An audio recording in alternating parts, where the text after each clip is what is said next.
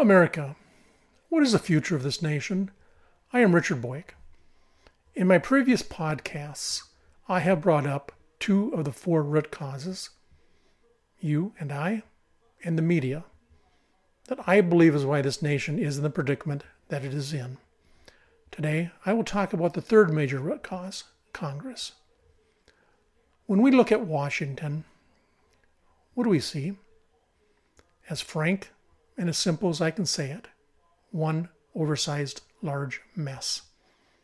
Congress is ineffective, polarized, out of touch with the American people, leading this country in the wrong direction.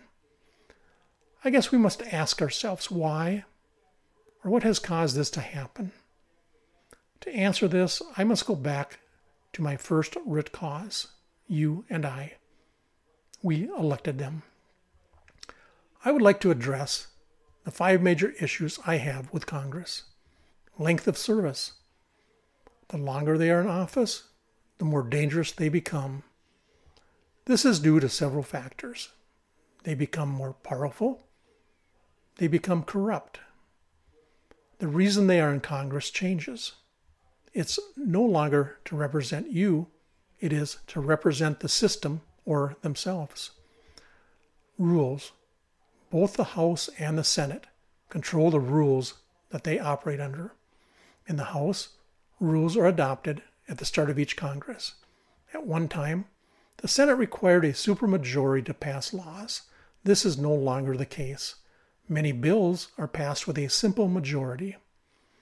As a nation, we can no longer afford a simple majority rule, no matter what. Rules should be in place to serve the whole country. Transparency. We need transparency to stop the lying and deception. Prior to voting on any bill, bills should be posted on a public website for all Americans to view. If these bills are so wonderful and great, why is Congress afraid to post them? Could it be bills are so complicated that nobody knows what's in them? Pet projects are being funded, donors are being paid off. No matter if in a recession or in prosperous times, the public has every right to know where their tax monies are going. Are bills passed before reading them? How many times are bills passed where the members of Congress just don't read them?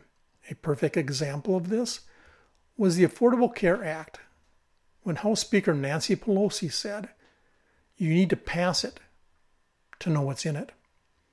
The Inflation Reduction Act was around 755 pages, and the Affordable Care Act was over 1,000 pages. I really question if anyone in Congress reads any bill at all. Length of bills. All bills should be short enough for anyone to read and understand. You could do this by going back to pure bills. For example, a transportation bill would only contain funding for transportation and no riders. This type of bill would eliminate special interest needs. You could then bullet point where every single dime goes.